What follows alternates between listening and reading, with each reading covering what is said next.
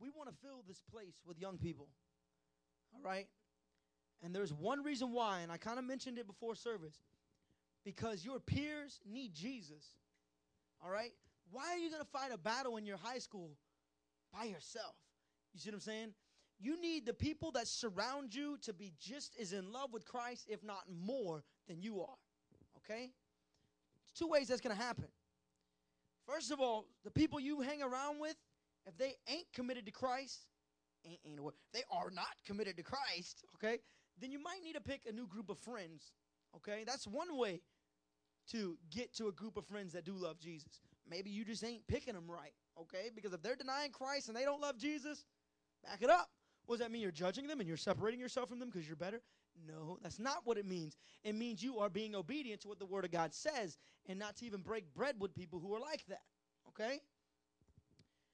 You can witness to them, you can love them, and you can pray fervently. The Bible says the prayers of a righteous man, or woman for that matter, availeth much. Okay? So if they ain't saved, if they are not saved, okay, and they are not committed to Christ, if they are not bearing the fruit of the Spirit, and they're not receiving what you're saying, get on your knees and cry out to God for them. Okay? Because God will grant them repentance. All right? Second way it can happen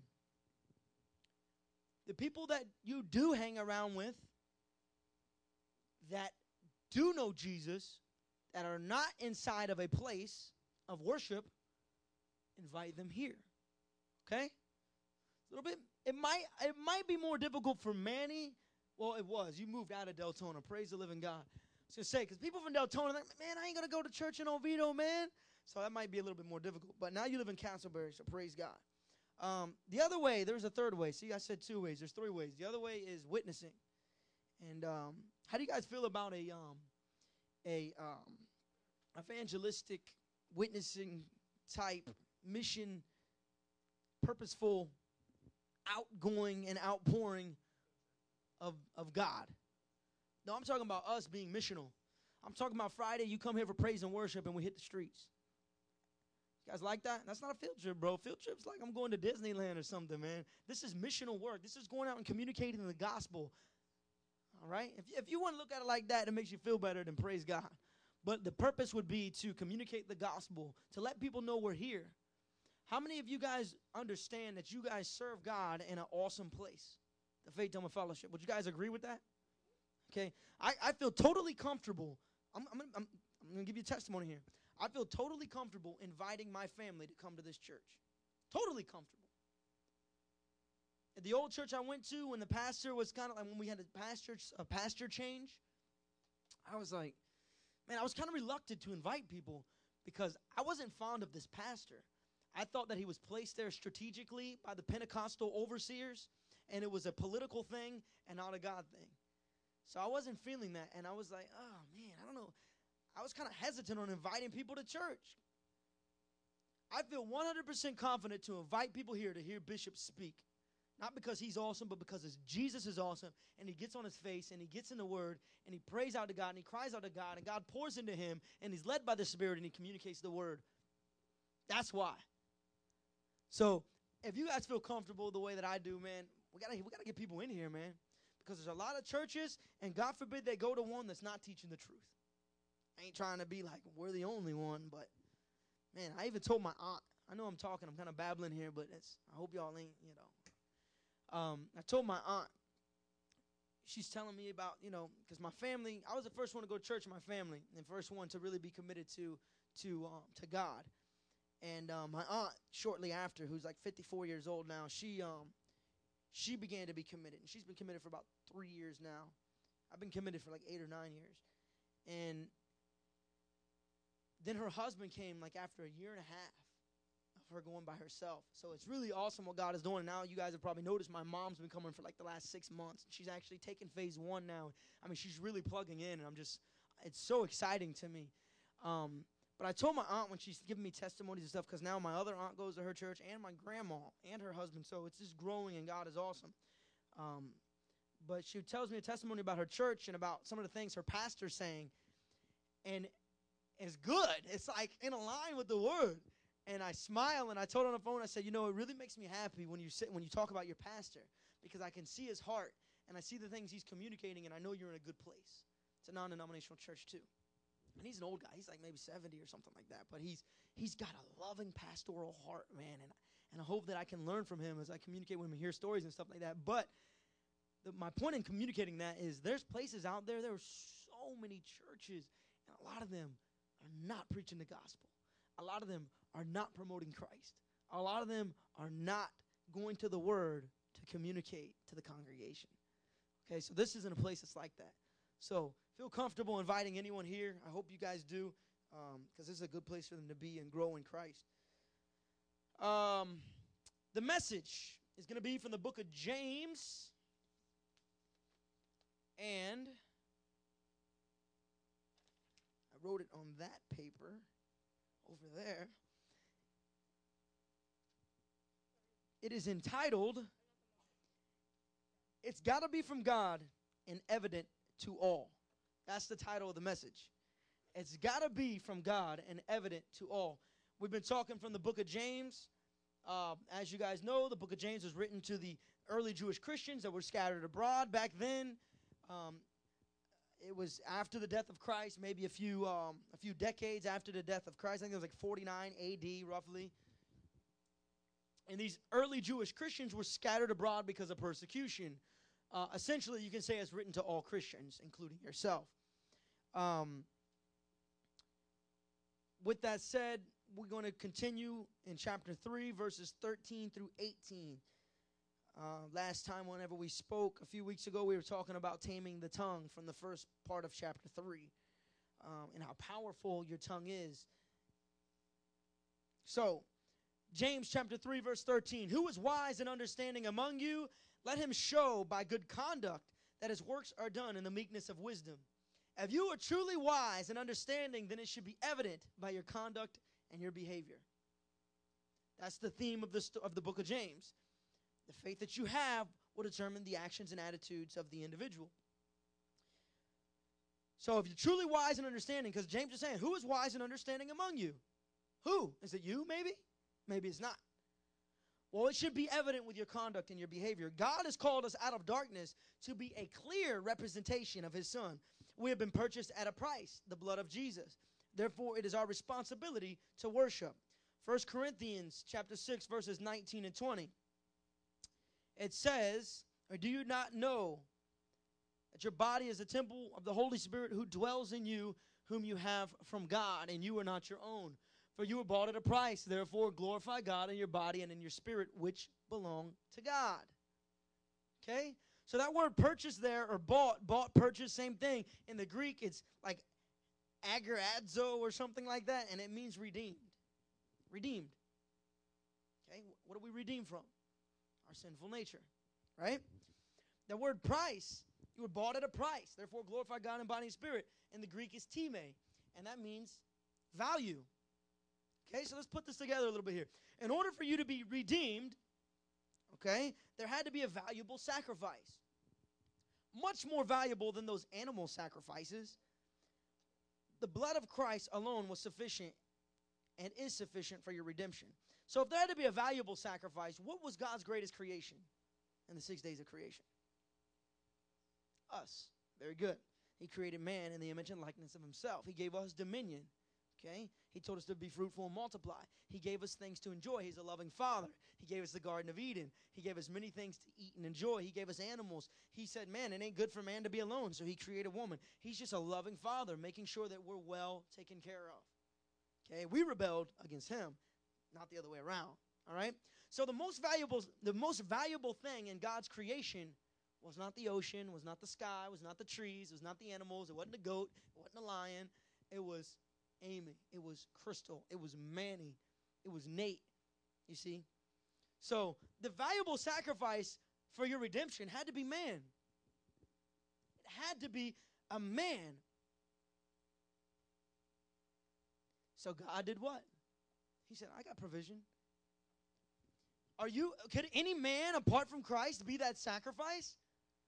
Listen, all were born into sin since the fall of Adam we have this sin issue. Okay?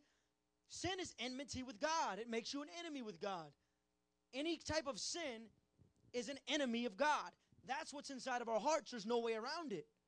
So, what God do? God said, you know what? I'm going to come down in the form of man, God the Son, Jesus Christ, second part of the Trinity, and I'm going to live this perfect life, and I'm going to sacrifice my Son, God the Father, sacrificing his Son. And that's exactly what happened. There was a valuable sacrifice.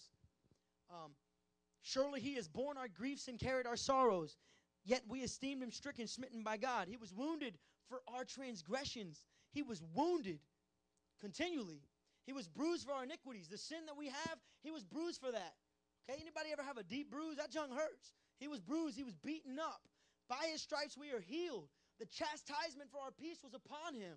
The peace that we desire, the peace that we have, and knowing that we can spend eternity with God was in Him and His sacrifice. That was the valuable sacrifice. And on Wednesday night, we were talking about um, about uh, Christ being the sacrifice, and and um, I forget the total the total conversation, but the question was like,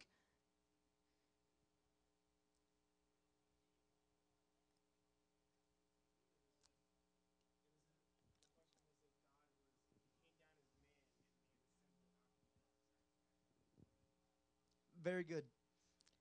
I love Ryan Ireland. That guy like helped me out so much right there because I was at like a roadblock. The question was, if man is sinful, all men, and Jesus is both man and God, then how could he be sinless? Just by being born by a human, he should be automatically sinful, right? Man's wrong the man carries the seed, okay? It was the seed of man that become corrupt. The woman, of course, she nurtures that seed and the seed grows inside of her. However, it's the seed that is corrupt, okay? The Bible says that through one man sin entered the world, through one man sin will leave the world, okay? That one man is Adam, okay? We are the carrier of that disease, the man, okay? All women come from men right? Okay? So they get to partake of that sin as well. That is on all of humanity. Jesus was not the seed of a man, his daddy was God, the Heavenly Father. Therefore, he was holy and sinless, yet he was tempted in all ways and did not fail.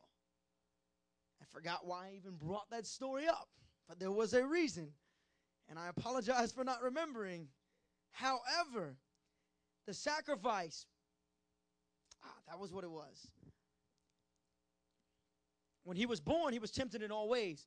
He did not come into the world, he did not crucify, uh, allow himself to be crucified at the age of eight or the age of 12. All right? He had to be tempted in every way just to prove, you know what? I am a sin I am a sinless man. Therefore, he was a baby he was a toddler, he was an adolescent, he was a youth, and he was an adult. And then he was crucified. He was tempted in all ways. Okay. Rabbit trail. First John chapter 2 and verse 2, just to touch on the point of God, uh, Christ being that valuable sacrifice, redeeming us, and He Himself is the propitiation. He's the sacrifice. He's the substitute for our sins and not for ours only, but also for the whole world. Guys, let's get this word out. People need to hear it. Anthony, you got any friends? One? Two? Just one? Get him to the faith dome. If he's got a home church, keep him as a friend. Just tell him you love him all the time. But if he don't have a home church, you get him to the faith dome. All right? All of this should be done in humility and wisdom according to the Word of God. It's like oxymoron to be proudly representing Christ. You ain't did nothing. You have done nothing. You rely on the righteousness of Christ to be that substitute for your sinful nature so you can have a relationship with God. You have no room to boast about anything. If anything, you have room to say, I'm sorry, I repent, I'm sorry, I repent continually. Because your heart is wicked. And you're constantly having things going through your mind that don't need to be there. Maybe I'm by myself, but good Lord, I just cannot wait till God takes me up with Him so that I can live in a glorified body and not have sin dwelling inside of me. Understand that you are not doing God any favors for obeying His commands. As a loving Father, He lays out instructions so that you may have complete joy in Him. Total fulfillment only comes through a healthy relationship with God. Therefore, He commands you to do what He knows will enable you to have a relationship with Him. Think about this. You, as a parent, you, as a friend, okay, because we don't have no parents in here, you, the people you love, you want what's best for them, right? You don't want to give, like, you know, somebody you love a lot, you don't want them to have, like, the worst of, of the litter, you know. You want them to have what's best. You see what I'm saying? So you would you wouldn't tell them to, you know, Crystal, you wouldn't tell your little little brother to pick up this hot coal. You know, you don't want him to burn himself. You know, you would say, hey, hey, hey, wait a minute, wait a minute. Use this shovel here. You know, you, you want what's best for the people you love. Well, God, in all of his omniscience, knowing everything, he knows what's best for us. And what's best for us isn't what we think what's best for us all the time. But what's best for us is to be in relationship with him because in relationship with him, all else comes behind. The joy you want, well, it's going to come in Him. You think you get joy by being in relationship with another individual, but you don't. You see what I'm saying? You get joy by being content with the Lord. That's why so many marriages are breaking up because they don't have joy just within themselves. It's whenever they seek God individually themselves that the ultimate joy will come because they learn how to love and then they love each other perfectly according to God's standards and they begin to have a joyous relationship in the Lord and together. You see, God knows that ultimate joy comes through him, and that's why he leads us to him. He has to. Because if he wants what's best for us as a father, a loving father, he's going to say, This is what's best. You have a relationship with me. Because I'm all knowing. I created you. I know what's best. I'm the giver of all good things. I'm your protector.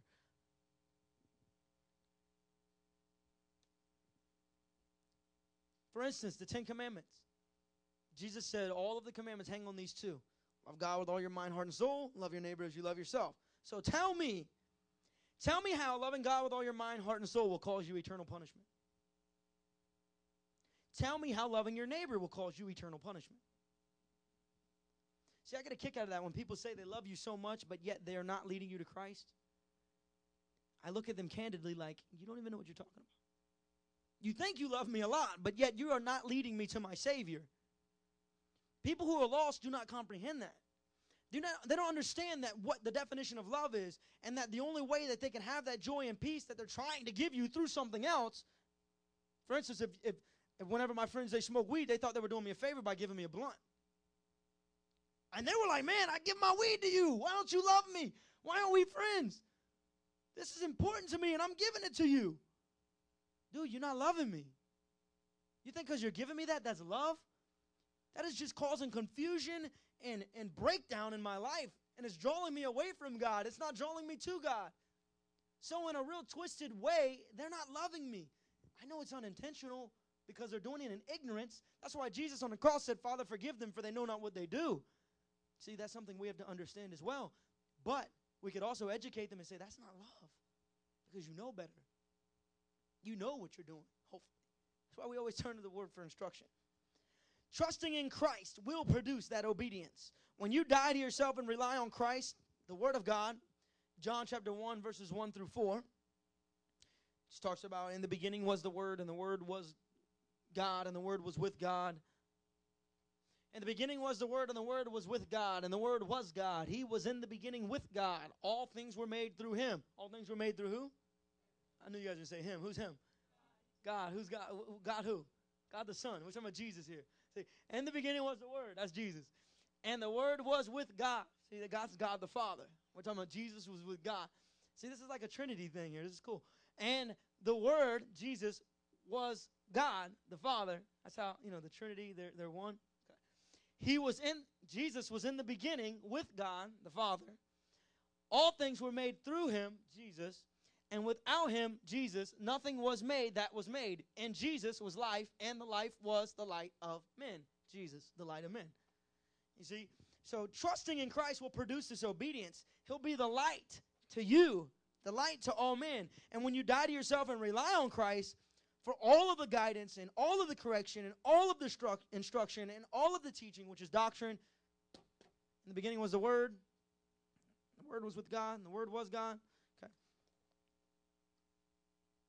That's whenever it's going to produce obedience. I'm relying on the word. I'm loving Jesus.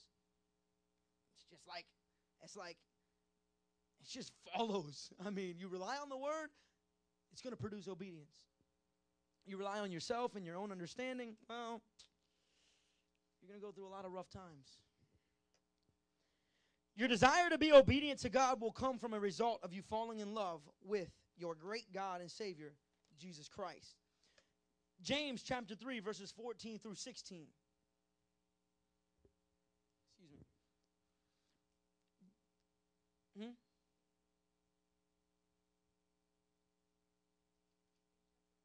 James chapter 3, verses 14 through 16. But if you have bitter envy and self seeking in your hearts, do not boast and lie against the truth. This wisdom does not descend from above, but is earthly and sensual and demonic. For where envy and self seeking exist, confusion and every evil thing are there. Do not dare lie against what is true or be deceitful in your representation of who you are in Christ.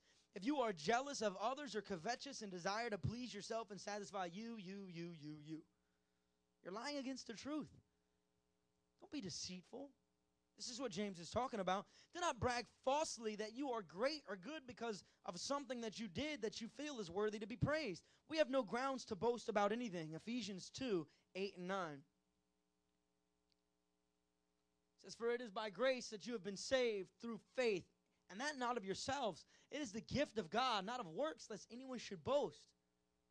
Nobody can parade around saying, Look, man, you know, I pray, I've been on praise team for 10 years. I'm so close to God. Hallelujah. You know? It's like, man, have you've been on the great have you've been on the praise team for 10 years, you know why you've been on the praise team for 10 years? Well, let me tell you something. It all started whenever God revealed himself to you and took the scales off your eyes and showed you how good he was and how bad you are and you repented for your sins and you trusted in him and relied on him and you went to his word for obedience and instruction and correction, and you cried out to him in your time of need, and you praised him always. That is why you've been on the praise team for 10 years. Because God is good, and he's revealed himself to you, and you have a desire to praise him. Not because you did anything. Praise God, you're being faithful. Praise God, you're, doing what you're supposed to do. I would hope that that's what you would want to do after God has revealed himself to you. We don't do it to get rewarded. We don't do it to get a pat on the back. We do it because we love him and it flows from us. And everything inside of us wants to please him and praise him and glorify him because he deserves it. Because he pulled you out of darkness when you were on a road to destruction, because you were on your way straight to hell, and you were so blinded because you didn't realize everything you were doing was offending the one who created you and loves you most. But yet he took you out of that place and put you on a path to be in relationship and fellowship with Him and to give you everlasting life and joy and comfort and security and make you a slave to righteousness. That is why you would be on the praise team for 10 years. So do not dare boast. The Bible talks against it. You would be lying against the truth with your phony acting job of pretending to be understanding and wise or pretending to be great or praiseworthy from your aimless conduct. First Peter chapter 1 verses 18 and 19. Peter's talking here. He says, Knowing that you were not redeemed with corruptible things like silver or gold from your aimless conduct, received by tradition from your fathers, but with the precious blood of Christ as of a lamb without blemish and without spot. To me, this is a clear indication of Christianity and religion. Religion would be the aimless conduct received by tradition from your fathers. That's religion. People who go to church to be seen, people who give to be seen, people who fast to be seen, they don't have a relationship with Christ. But you're redeemed by the precious blood, not nothing you've done from your aimless conduct, but by the precious blood of Christ as a lamb without blemish and without spot. That valuable sacrifice that redeemed you.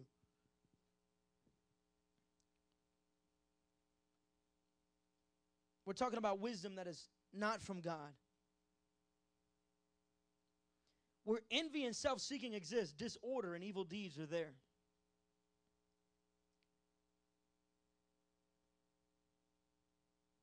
Just be real. If if you don't understand something, humbly say, I don't understand something. when you carry yourself in your daily conduct, do it humbly and with wisdom. Tame your tongue. Chill out. Relax. Love Jesus. James chapter 3, verses 17 and 18. But the wisdom that is from above is first pure, then peaceable, gentle, willing to yield, full of mercy and good fruits, without partiality and without hypocrisy.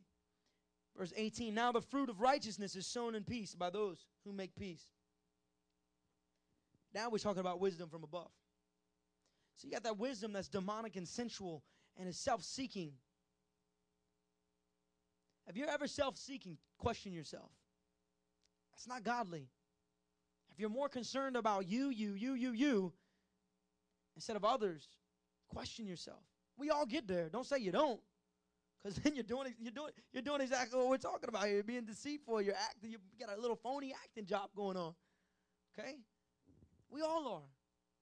But especially whenever you're a part of a body, the body of Christ, when you're a part of something like the praise team, you can't be self-seeking. You can't be consumed with what's best for you. It's all about Jesus. I know it might get annoying if you see someone else that's like that.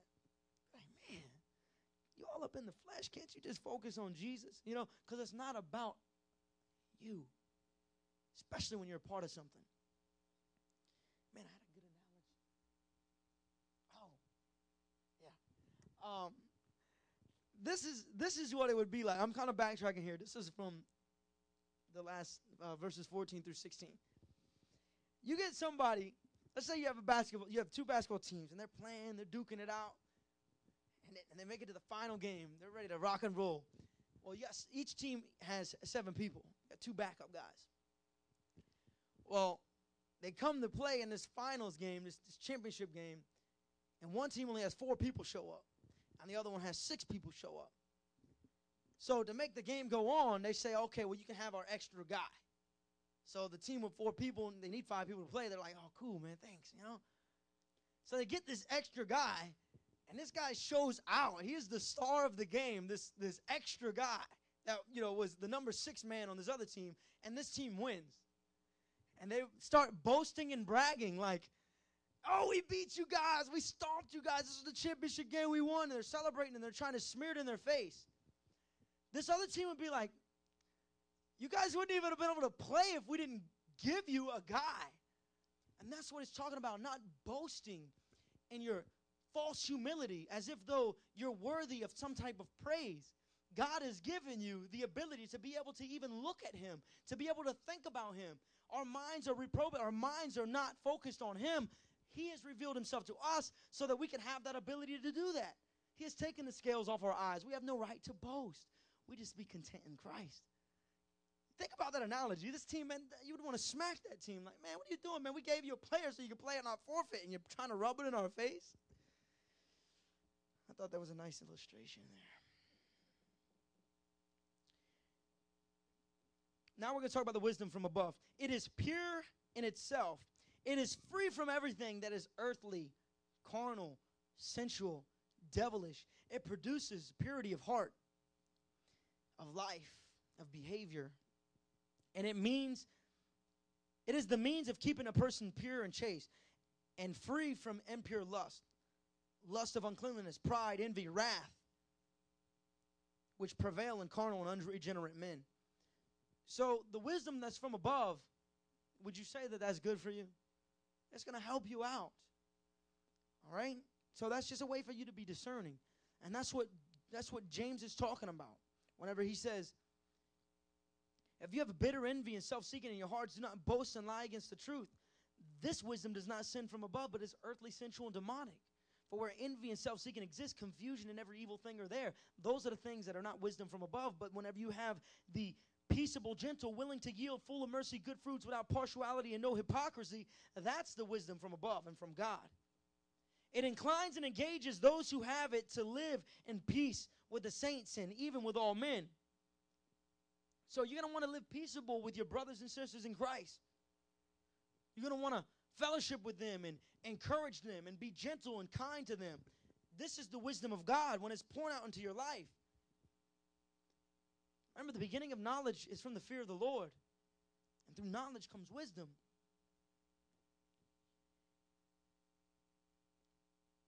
You're going to want to live in peace with those in your own household, with your neighbors, and with your enemies. The wisdom of God will cause you to do that. It makes you gentleman.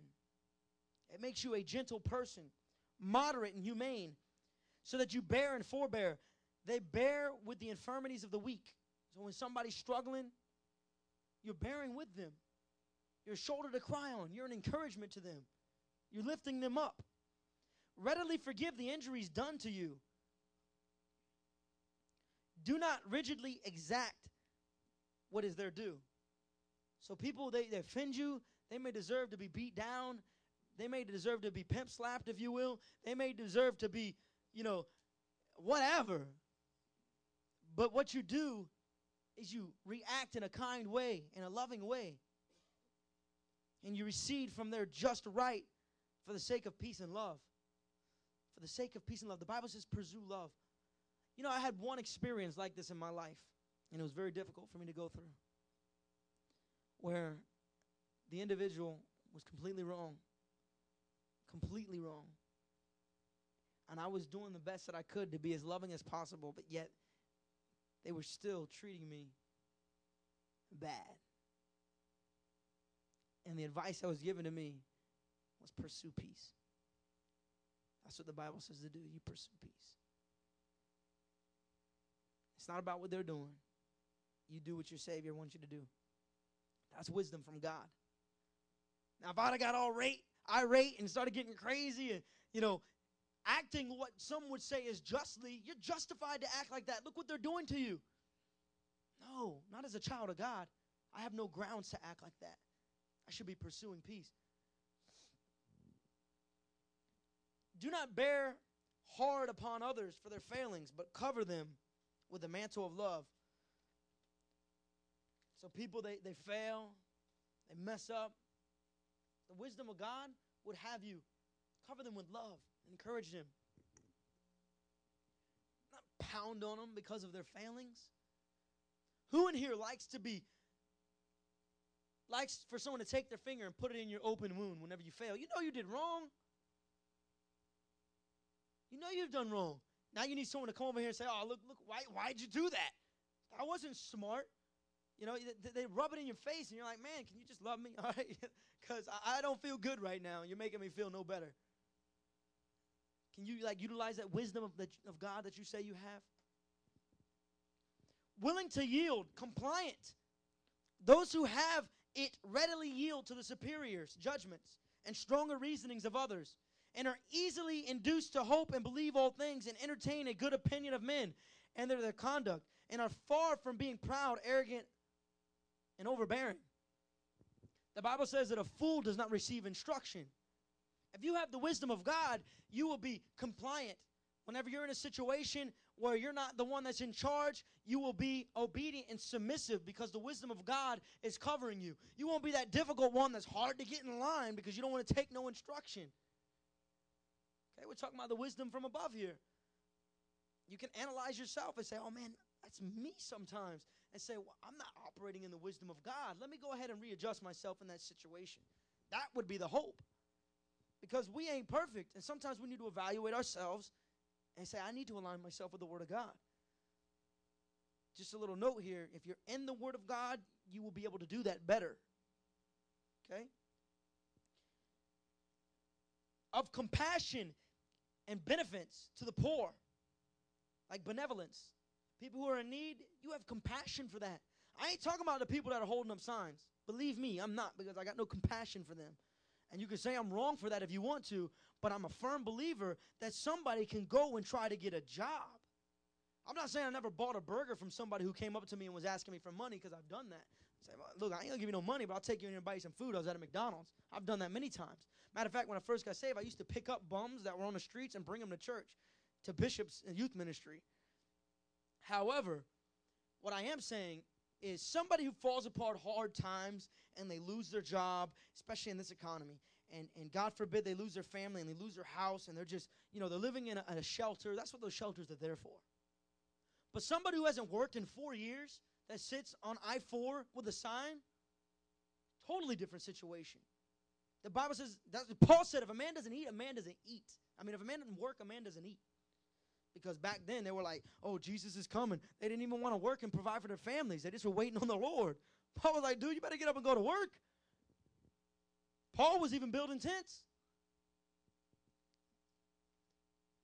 So you can have a compassion for those who are poor, those who are hungry, those who need to be clothed. Visiting widows and fatherless in their, uh, in their affliction and doing all other good works and duties, both with respect to God and man, as fruits of grace and of the Spirit. Guys, why do we do what we do? If you're not glorifying God in what you're doing and giving God all of the glory and making sure it's known to man that He's the one that deserves the credit, then you're, you're, you might be uh, you might be shining that glory upon yourself. Be careful. You know, bum comes up to you. I call them bums because that's what the world calls them. Somebody, you know, they, they, they, they, look all grungy looking, you know, and they smell because they do smell. they smell like pee, pee on themselves, everything. When they come up to you and they're like, you know, can you spare a dollar or something? You know, they ask you for money right away. You know, you know they're gonna go out and buy alcohol or something, and that's not what you, you hope for, but that's probably what they're gonna do. So you say, "No, nah, man, uh, are you hungry? Is that why you want money? You hungry? Okay, come come with me. You take them to the store and you buy something, or or you go into the store and buy something for them. You you you make a way for them to be fed to feed that hunger, and you say, "Look, I'm doing this because I love Jesus, and I know that God loves you, and He wants for me to assist you. That's why I'm doing this." And I don't have confidence that you're going to spend this money on what it needs to be spent on. So that's why I went and bought it for you. But you just mention why you're doing what you're doing. Because somebody that doesn't know Christ, they could look at him twice and be like, whatever, man, you crazy. Try to act like they didn't hear him talking to him. I hope that you don't do that. You need to be grieved with compassion. Now, I'm not telling that you need to react, especially young ladies, because some of these old people, these old crazy men, they might have some evil, wicked things that they're intending on doing. So be careful. Okay? I'm not telling you that if you don't do it, you're, you don't have a relationship with Christ. That's not what I'm telling you. But it should, it should do something inside. To one another or making a difference between them, showing no respect to persons. Don't show respect to persons. We're talking about that partiality. Bestowing upon the poor and indigent without any distinction. Um, You are sincere about what you say and do. There is no deceit or false humility. What you see is what you get. Okay. Now, in conclusion, I'm closing here. God tells us through the Apostle Paul how to have his peace. And that is to meditate on Philippians chapter 4, verses 8 and 9. Finally, brethren, whatever things are true, whatever things are noble, whatever things are just, whatever things are pure, whatever things are lovely, whatever things are good of report, if there is any virtue, if there is anything praiseworthy, meditate on these things. The things which you learned and received and heard and saw in me, these things do, and God will be the peace with you. Guys, everything that you do, you should align with the scripture. This is a good overall verse for you to be in alignment with. Okay, I'm going to go home. I'm going to get on the internet and I'm going to get on Facebook. I'm going to get on MySpace. I'm going to do something. Okay, uh, is, is, uh, are you doing something that is noble? Are you doing something that is just? Are you doing something that is pure? These are questions for yourself. Maybe you are. You can go on Facebook and MySpace and do things that are pure, noble, just, lovely. You can. You are accountable to God. You have the Holy Spirit dwelling in you. Do not grieve the Holy Spirit. Do you want the peace of God? Do you want to be in a place and people see the glory of God upon you? Meditate on these things. The Word of God is awesome. It gives us clear instruction, clear direction we are without excuse. I love you all. I thank you all for listening to me. I thank God for the privilege and opportunity to be up here. I'm sorry I did not pray to open up service, but we will pray to close it.